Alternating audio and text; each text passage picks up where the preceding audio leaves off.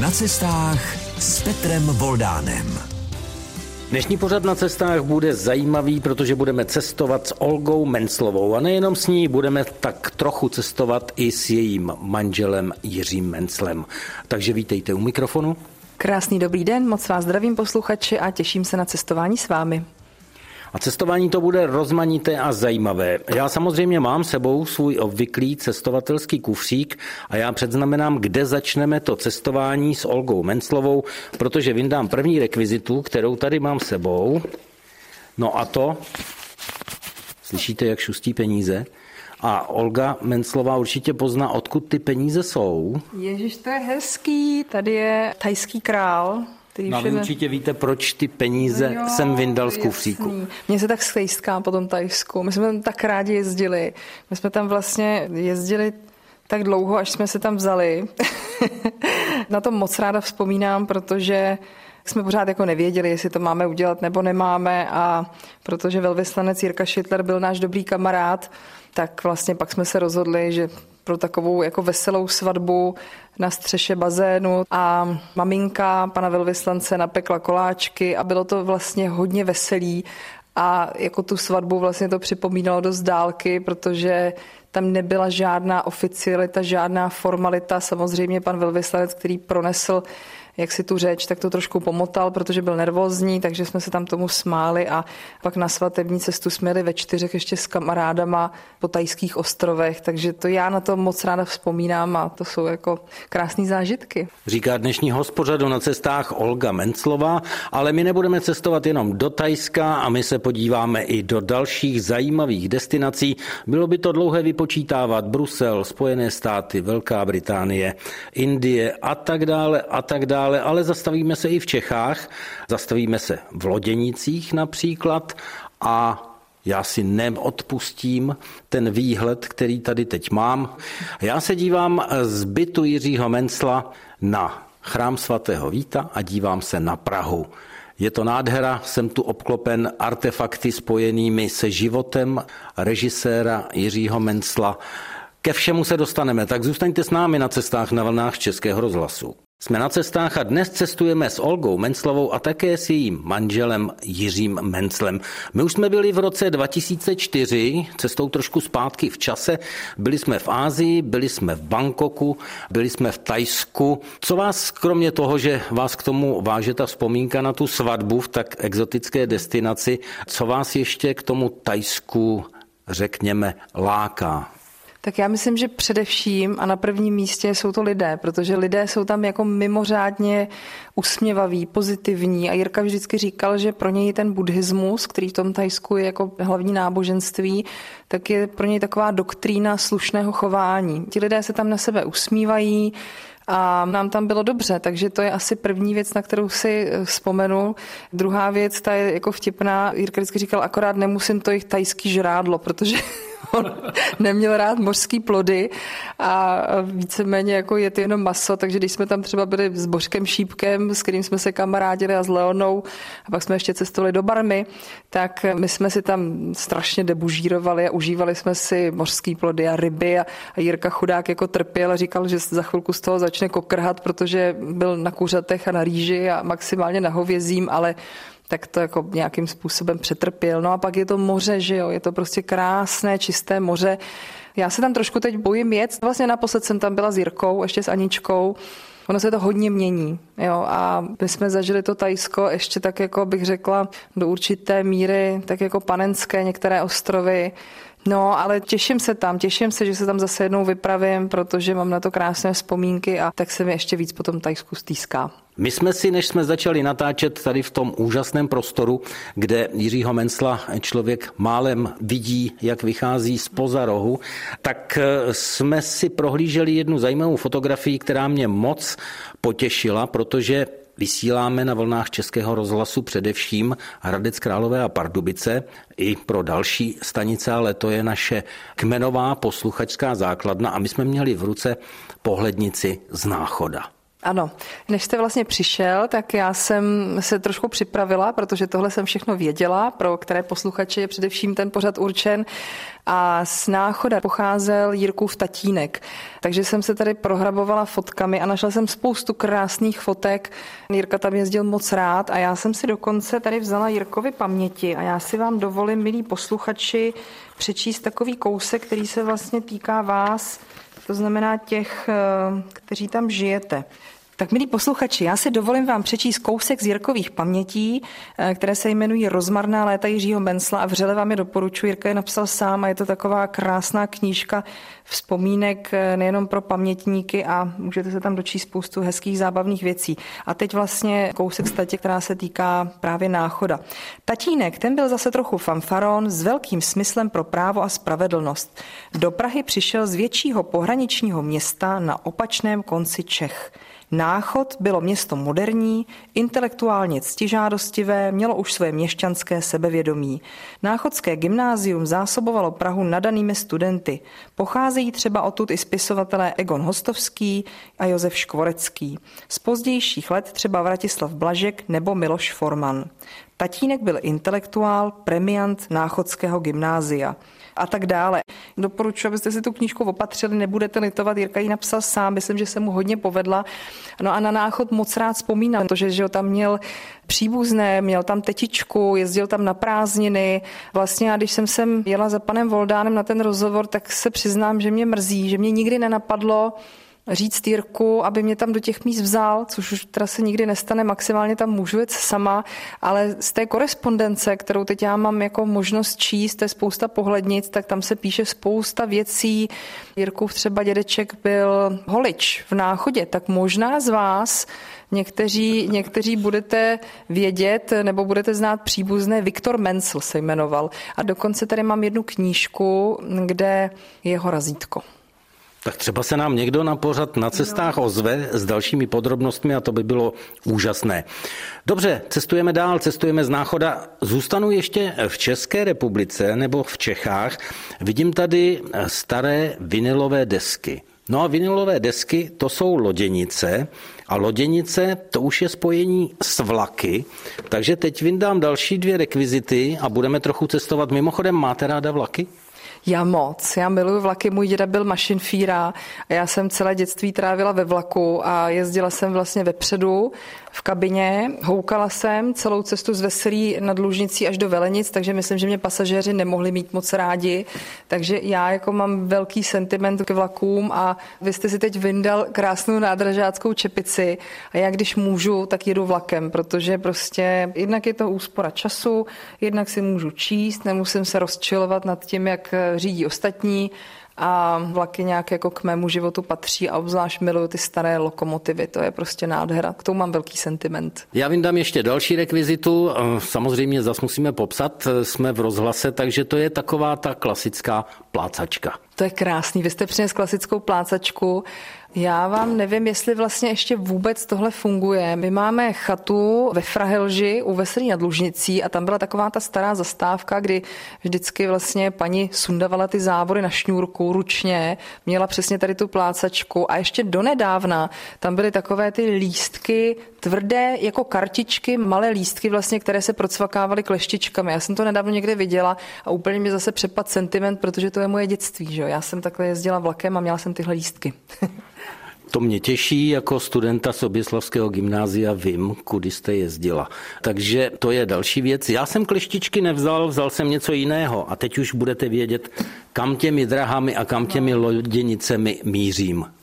Vy jste vzal razítko, no tak to je úplně jasné, že jo? Tak to jsou ostře sledované vlaky. Já jsem zrovna nedávno věnovala originál tohohle razítka, které patrně všichni znáte z ostře sledovaných vlaků, kde hubička vlastně razítkoval zdeničku, výpravčí hubička, tak tenhle originál můžete najít a můžete se na něj podívat v Nymburském muzeu, protože ten jsme měli ještě nedávna doma. No a to je krásný film. Miloš Forman, mám pocit, řekl, že Jirka dostal Oscara za razítko na zadečku. Tak jako Já myslím, že i trochu za ty vlaky, o kterých se teďka bavíme. Eh, mimochodem, po té trase přes Loděnice jezdil nejdřív vlak, který nebyl rychlík, byl to motoráček od roku 2016 a ten se jmenoval Jiří Mencel. Pak ho povýšili na rychlík Praha-Klatovy přes Beroun a to byl také Jiří Mencel, ale já vlastně netuším, protože pak došlo k rušení těch pojmenovaných vlaků, tak já vůbec netuším, jestli Jiří Mencel nás vlastně ještě vozí někde. Víte, že já to nevím. To jste mě teď trošku zaskočila, to taky nevím. Mírka na to byl nesmírně hrdý a když jsme vlastně slavili 50 let od ostře sledovaných vlaků, tak jsme tím vláčkem jeli. Jeli jsme právě tou starou lokomotivou. Jirka byl na to velmi hrdý, že po něm pojmenovali trať, takže mnohokrát jsme se s tím vláčkem svezli, ale jestli doteď jezdí, tak to nevím. Možná to budete vědět vy posluchači lépe. A čím jezdíte nejradši, nebo čím nejbizarnějším jste kdy cestovala? Bylo to letadlo, loď nebo něco ještě zvláštnějšího? Osel, velbloud? No tak všechno, co jste vyjmenoval, tak ano, to jsem měla tu čest, ale já nevím, mě jako k srdci opravdu nejvíc přirostly ty vlaky a asi jako můj takový jako nejvíc zážitek, který mi zůstal v srdci, tak eh, byl takzvaný Vintnův vlak, kdy v roce 2009 jsme udělali rekonstrukci toho činu, který tehdy vlastně před druhou světovou válkou udělal Sir Nicholas Winton, kdy zachránil převážně 600 židovských dětí a odvez je vlastně do bezpečí z Prahy do Anglie na Liverpool Street Station.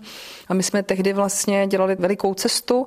Právě s náma jeli ti Wintonovi děti, kteří už samozřejmě byli babičky a dědečkové a bylo to velmi dojemné, protože na Liverpool Street Station po těch třech dnech ve vlaku na nás čekal stoletý Sir Nicholas Winton, tak na to už asi jako nikdy nezapomenu a teď zrovna v kinech, myslím, že je film s Anthony Hopkinsem, který se opět zabývá tímto tématem, protože ten příběh je skutečně velmi silný. Takže já zůstávám u vlaku. říká Olga Menclová, se kterou cestujeme. Nejenom vlaky, my se podíváme po písničce do Spojených států a u toho Vintna ještě zůstaneme, protože my se podíváme do LA. Tak zůstaňte s námi. Jsme na cestách na vlnách Českého rozhlasu, máte naladěný oblíbený pondělní pořad a my dnes máme hosta, který s námi cestuje po celém světě a cestujeme i s Jiřím Menclem, paní Olga Menclová. A já jsem předeslal, že se podíváme do LA. Vy jste tam byla, určitě ne poprvé to bylo ve Spojených státech, nebo možná jo, za Davidem Luxem, což bylo jedno Vintnovo dítě. Tam já jsem vlastně přivezla výstavu, eh, která se jmenovala jak jinak než Vintonovy vlaky a kopírovala vlastně tu naši cestu, kterou jsme tehdy jeli a představovala všech 22 Vintonových dětí, které vlastně se vrátili a žili zpátky tady v Československu bývalém. Takže jsme to přivezli do Museum of Tolerance a tam jsem se skutečně s Davidem Luxem potkala. Mnoho těch lidí bohužel odešlo, ale stále ještě někteří žijí a jsou v neuvěřitelné kondici, jako Lady Milena Grenfell Baines, její sestra Eva Pedok, nebo Zuzanka Marešová, t 90, pan Kafka, ale to už skoro pomalu přestávám vyjmenovávat, protože většina těch lidí bohužel už je na boží pravdě ale já myslím, že je potřeba tenhle ten příběh neustále připomínat, protože kdyby se tenkrát nerozhodl mladý Nikolas Winton spolu s maminkou a ještě dvěma přáteli a, jeli na hory, tak vlastně přišlo o život spousta dětí a to by byla samozřejmě věčná škoda a bylo to jenom, jenom díky jejich jaksi nasazení a díky dobré vůli a byli to cizinci, neměli de facto s Čechama za stolik nic společného. Když se vrátím zpátky za moře do Spojených států, které místo ve Spojených státech na vás udělalo největší dojem? Nebo kam byste se chtěla ještě vrátit? Já jsem byla ve Spojených státech poprvé s Jirkou a projeli jsme vlastně Spojené státy asi ne tak, jak on by chtěl. Chtěli projet z východu na západ celé autem, to se nám nakonec nepodařilo, ale já mám krásné vzpomínky na Washington, mám krásné vzpomínky na New York. Já vám řeknu, milí posluchači, jednu historku z New Yorku, to vás bude bavit. My jsme se s Jirkou nehádali velmi, velmi výjimečně, ale opravdu jako to bylo všechno jako velmi ty naše hádky rozumné a klidné, takže žádná Itálie.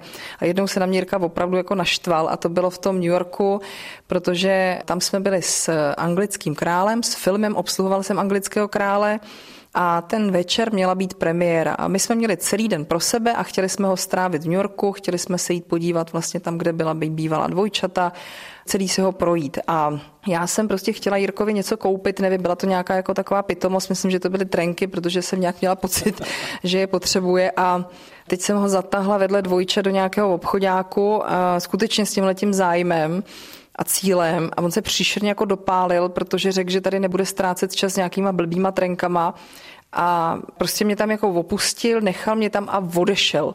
No a protože já jsem hrdá, tak jsem si říkala, no co já za ním budu prostě, že ho přemlouvat, ať jde za mnou zpátky. Neměl telefon, neměl klíče od bytu, neměl nic, protože to všechno jsem měla já u sebe.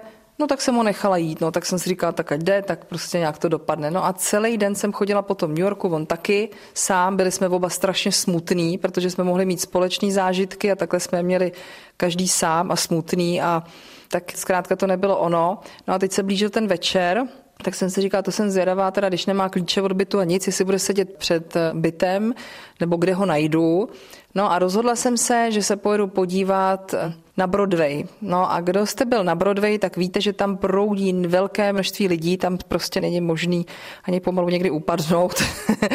a já jsem vylezla z auta a něco jsem tam jako fotila a tak jsem jako couvala pozadu. No a teď jsem narazila, prostě do někoho jsem narazila, tak jsem se otočila a on to byl ten Jirka. Já jsem prostě narazila do něj na Broadway v tom obrovském množství lidí do něj prostě.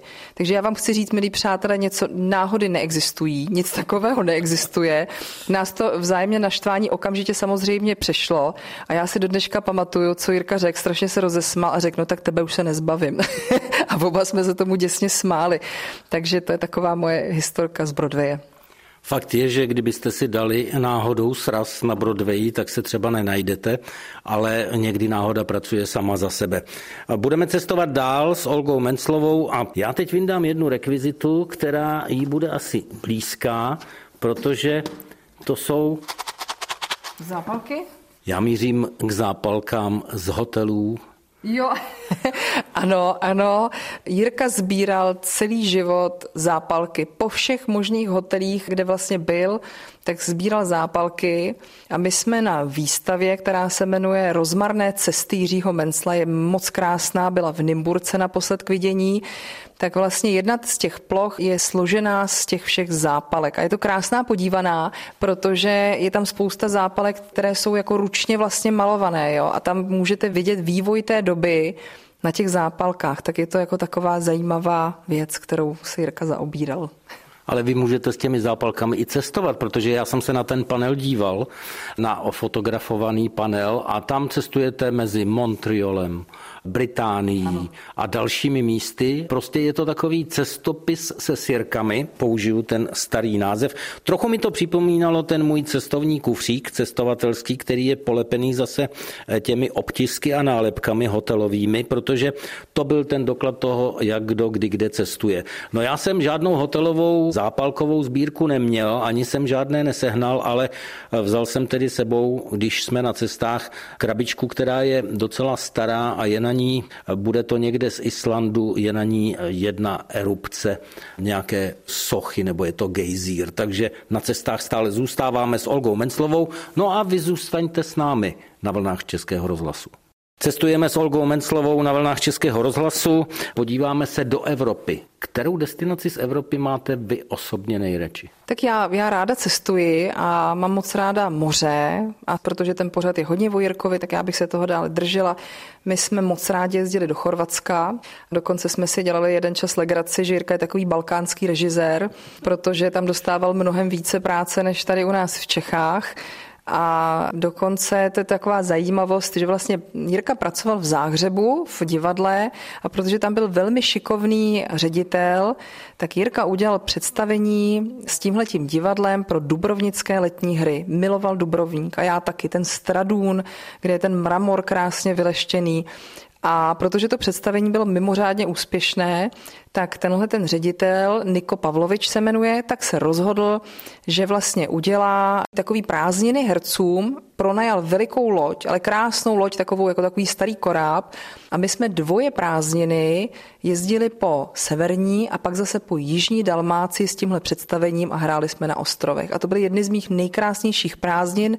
Jednak jsem se tam naučila mluvit chorvatsky, protože mě bylo hloupý se s nima bavit anglicky a pak jako už to nějak naskočilo samo, ale prostě strávili jsme prázdniny s těmi herci, s kterými jsem dodnes v kontaktu. Tam Kýrkovi se chovali strašně hezky, měli ho tam rádi a v tom Chorvatsku jsme zažili mnoho hezkých chvil a je to jedno z míst, které prostě mám ráda. No ona ta poklidná poetika kolem moře, kolem lodí vlastně se dala vysledovat i v tom rozmarném létě, dá se říct. No je to tak, je to tak. A k tomu vám zase, milí posluchači, řeknu jiný hezký příběh. Jak tady pan Voldán zmínil rozmarné léto, tak to Jirka natáčel ve Veselí nad Lužnicí a to léto bohužel nebylo moc rozmarné, ale bylo velmi slunečné a oni prostě tam pročekali spousty času, protože čekali na to ošklivé počasí a na ten déšť, který vlastně do toho filmu potřebovali. To je paradox, protože filmaři většinou čekají na hezké počasí a čekají, až se příroda a počasí umoudří. Přesně tak. No a teď si představte, že tam byl ve Veselí nad Lužnicí žil takový jeden malý kluk a ten chodil chytat ryby a to místo jeho oblíbené mu zabrali tihleti filmaři. A on byl celé léto na ně naštvaný, protože tam nemohl chodit chytat ryby a to byl můj otec. Tak to je paradox jako hrom. to, to nás Jiří Mencel rozesmává i teď. On nás rozesmával i spoustou svých eh, komedií, Vesnička má středisková patří mezi ně, ale pojďme cestovat do těch vzdálenějších destinací. Já vím, že kdybych teďka vyslovil název jihozápadního cípu Indie a název Kerala, tak se trefuju taky. Indii taky máme rádi. To byla vlastně naše poslední velká cesta s Jirkou v roce 2016. Tam s náma jeli obě naše holky a Jirka tam dostal tehdy velikou cenu. Indie prostě taky nám byla vlastně velmi vzácná a Jirka byl nesmírně, nebo je pořád v Indii nesmírně populární. A je taky taková zajímavost, indický princ, který se jmenuje Shivendra Dungarpur z Rajastánu, tak eh, zběhl od královské rodiny a rozhodl se věnovat filmařině. A zamiloval se do filmů Jirky a natočil o něm krásný dokument. Je to takový krátkometrážní indický dokument, který trvá sedm hodin. Není divu, že s Olgou Menclovou cestujeme nejenom s Jiřím Menclem, ale také cestujeme vlastně tak trochu po stopách těch filmů nebo po spojitostech eh, s jeho filmy. Takže když teď řeknu, obsluhoval jsem anglického krále, tak eh, se nepodíváme do Anglie, my už jsme ten film zmiňovali, ale vlastně můžeme se dostat na projekci do Madridu. To je další destinace i Španělsko, které asi máte mezi těmi oblíbenými. Ano, přesně tak, to jste také trefil. Já zmíním Valencii, v které jsme byli několikrát na filmovém festivalu i s paní Řádovou, Jirkovou letitou asistentkou. A Španělsko nám učarovalo nejenom tím fantastickým jídlem, ale zase lidmi, kteří jsou takový, je tam taková nějaká větší pohoda, ale ono prostě v zemích, kde je většinu roku eh, sluneční svět, tak ti lidé jsou nějak jako lépe naladění než u nás. Aspoň to je takový jako můj dojem. No a my jsme roky jezdili na Malorku, tam prostě jsme byli skutečně šťastní, protože to bylo takové jako mimořádné místo, mimořádní lidé, na které jsme narazili. Dokonce tam je křtěná naše Evička v místním kostele a tak Malorka vlastně, ta se nám úplně zapsala z toho Španělska asi do srdce nejvíc. Je dobře, když má člověk v zahraničí místa, kam se rád vrací, ale e, já to mám tak, že o to raději se pak z toho světa vracím domů a vidím to domácno, ta místa u nás doma trošku jinýma očima a jsou mi nějak bližší a je mi rok od roku víc a víc líto, co jsem ještě u nás nestihl vidět. Máte to taky tak? Jsou místa, kde jste v Čechách nebyla, kam byste se chtěla podívat?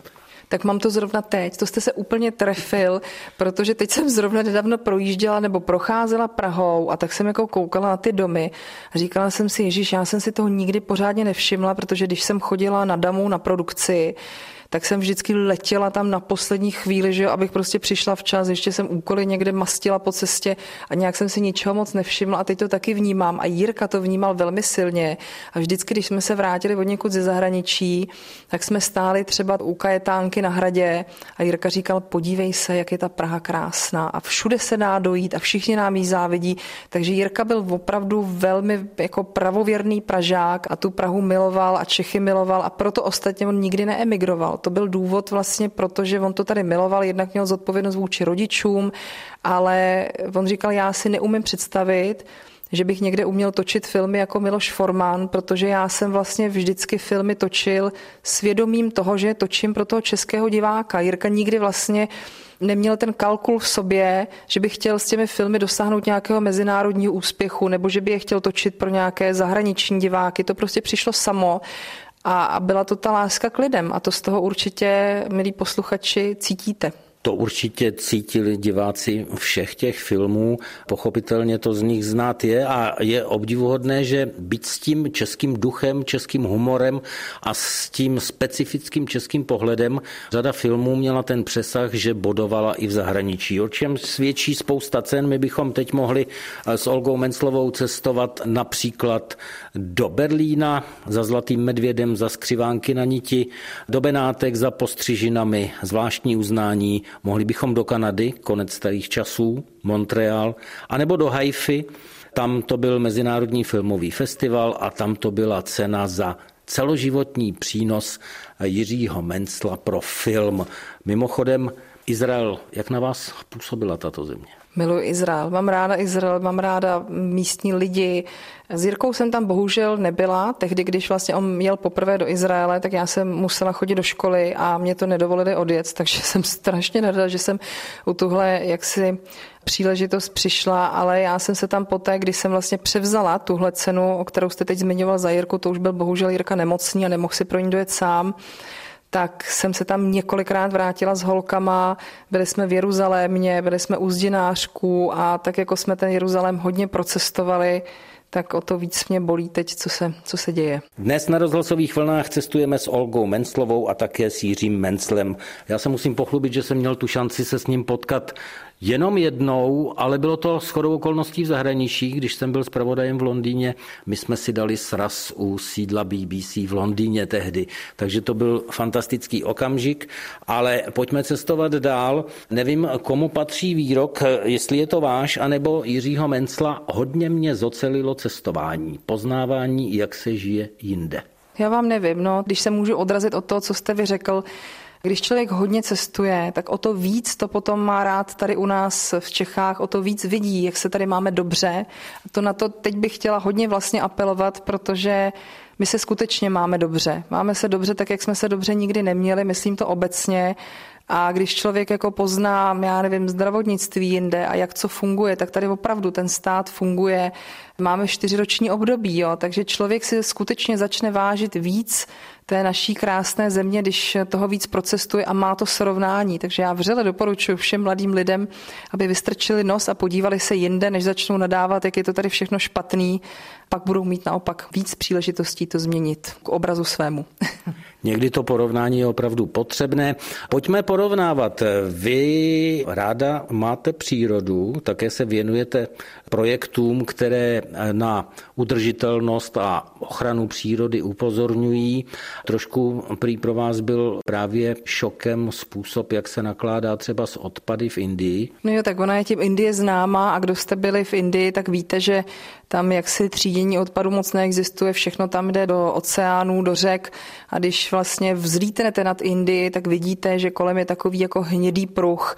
Indie je obrovská země a já někdy si tak jako připadám trošku, bych řekla, marná s tím, co tady dělám, protože děláme hodně osvětu, děláme výstavy, které děláme v otevřeném prostoru, které cestují po republice. Mimochodem, od roku 2019 jsme udělali 19 výstav, které cestovaly nejenom po České republice, byli jsme v Bruselu, byli jsme v Tel Avivu. Je to takový triptych výstav o vodě, o civilizaci a o udržitelnosti, protože mě není jedno, v čem žiju, v jakém prostředí žiju, mám děti a není mi jedno, v čem ty děti budou žít. A to, co je nejtěžší, tak je nejtěžší změnit myšlení lidí, jakým způsobem s těmi zdroji zacházíme. Ale samozřejmě člověk si připadá jako taková kapka v oceánu s tím, co dělá, ale na druhou stranu teď se vrátím zase obratem k Siru Nikolasi Vintonovi, který mě hodně naučil, že jednotlivec hodně zmůže.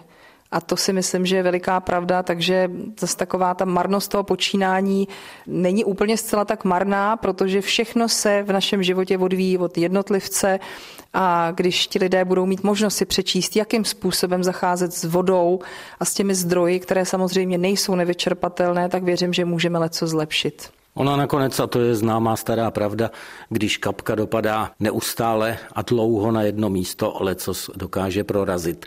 Zpátky k té přírodě. Kde vás příroda nejvíc ohromila? Oh, já jsem toho viděla docela hodně za svůj život, ale já nevím, Irsko se mi moc líbilo, to zmiňované Tajsko, Barma, vlastně taková ta příroda, která je divoká, která není jaksi nějakým tím lidským zásem upravovaná a to, v co ve svém životě jako věřím, a to tady jako musím říct, protože se teď vlastně na to tak jako narazilo, že když se mě někdo zeptá, v co věříš, tak já jednoznačně věřím v přírodu. Ta příroda si vždycky poradila. Ať už tak, nebo tak. Je to jako velké varování pro nás do budoucna, ale ten člověk tu přírodu nikdy nepřichytračil. Ona si nakonec ta příroda, pokud se k ní budeme chovat, jak se chováme, myslím si, poradí i s námi. Ale to jsme se dostali od toho cestování malinko dál. Já se ještě vrátím k prozaickým záležitostem a vrátím se, vy jste už také trošku nakousla tu gastronomii, i to, co měl a neměl rád na cestách Jiří Mencel.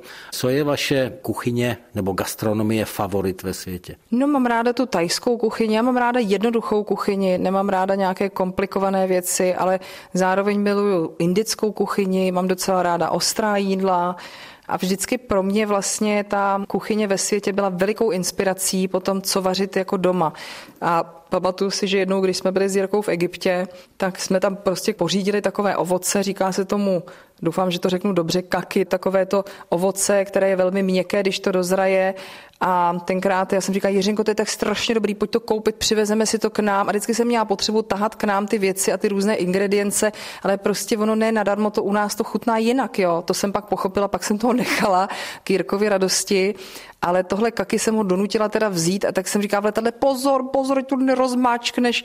No a tak jsme přiletěli z, z té Káhyry a druhý den jsme šli tady nakupovat k Větnamcům a oni to tam měli, takže on mě málem zabil. Káhyra a jsme v Egyptě. Není tajemstvím, že vaším současným partnerem je egyptolog Miroslav Bárta, takže Egypt je asi teď destinace, kde jste častěji. Oslovuje vás ta kultura egyptská? Tak určitě. Jednak je to samé, jak jste zmínil, je to Mirkova práce a protože on je jako rád, když jsme tam s ním, a protože se mu stýská, tak prostě požaduje po mně, abychom tam za ním lítali. My samozřejmě to děláme velmi rádi, akorát trošku je komplikací ta škola, kdy samozřejmě nelze chybět s těmi dětmi moc ve škole, takže se vždycky snažíme, aby se to trefilo do nějakých prázdnin, ale já myslím, že to je vůbec jako fascinující vidět to, co bylo před těmi pěti tisíci lety, co ty lidé uměli, co zvládali, jakou měli kulturu, co jedli, takže tam je spousta jaksi zajímavých věcí a je to taková jako práce Indiana Jonese, protože neustále něco objevujete a nikdy nevíte, co tam vlastně pořádně bude, takže my tu práci Mirkovu milujeme a sdílíme s ním to nadšení a má naší jako veškerou podporu pro to, aby dělal to, co dělá, i když je často pryč. Tak jsme se s Olgou Menclovou nakonec dostali až do Egypta při našem cestování na vlnách Českého rozhlasu. Takže jsme ve finále. Já moc krát děkuji za to velice poutavé cestování. Zapomněl jsem vyndat ještě jednu rekvizitu, to je starý pivní tácek ještě z dob československých aerolinií. Asi nemáte představu, kolik kilometrů jste najezdila a nalétala po světě. To nemám, ale jeden čas dokonce, když jsme s Jirkou hodně lítali, tak eh, jsem si to psala. Psala jsem si vlastně ten seznam, kde jsem byla. Jestli ho ještě dneska mám, to vůbec netuším ale prostě byla to radost. No. Mě to cestování jako nesmírně baví, je to obohacující, spolu nás to bavilo, protože vždycky, když jsme jeli někam na festival, tak jsme si vlastně tu cestu potom prodloužili a spolu jsme cestovali a chtěli jsme poznávat. A to bylo pro Jirku nové, to předtím nedělal, tak eh, nás to jako společně bavilo tenhle ten zájem. Takže to není jenom tak, že člověk přijede na festival, shlédne nějaké filmy, případně převezme cenu, v tom ještě super nejlepším případě pozná hotela jeho okolí a jede domů. Tak Jirka to tak jako mnohokrát měl Ale jak říkám, než jsem začala vlastně chodit jako na damu, tak jsem měla poměrně jako dost volno, nebo to moje zaměstnání mělo jaksi klouzavou pracovní dobu. Byla jsem jako samostatně výdělečně činná osoba, takže jsem si to mohla dovolit s ním cestovat. No a bylo to prostě skvělé. My jsme takhle zažili spousta jako zajímavých věcí a byl to jako náš zájem si to vždycky prodloužit. Ale Jirka to tak předtím nedělal, no, tak nás to spolu bavilo. My jsme byli spolu strašně rádi. To bylo takové jako opravdu zvláštní jako propojení i přes ten velký věkový rozdíl, protože mezi námi bylo 40 let. Takže jsme měli jako chuť se jeden druhému přizpůsobovat a to, co musím říct, že i přes veškeré životní kotrmelce, které jsme si zažili, tak jsme si do poslední chvíle jsme stáli jeden při druhým. Jo. Já, když jsem zažívala těžké situace, tak i ten Jirka vždycky stál při mě a, a když Jirka onemocněl, tak Prostě mě by vůbec jako nenapadlo, že bych při něm nestála, takže byl s náma nemocný potom dva roky doma, potřeboval 24-hodinovou péči. Já jsem za to šťastná, že jsem se o něj mohla postarat a že se mi to podařilo a že vlastně sedíme v tom bytě, kde on odešel, protože on tady byl šťastný a jsem šťastná, že vlastně se mi podařilo toho nejbližšího člověka, kterýho jsem jako měla, vyprovodit ruku v ruce až do toho samého konce, až tam, kde nevíme nikdo, kam půjdeme a že se mi to podařilo, protože ne každý má to štěstí a já jsem ho měla a jsem za to nesmírně vděčná.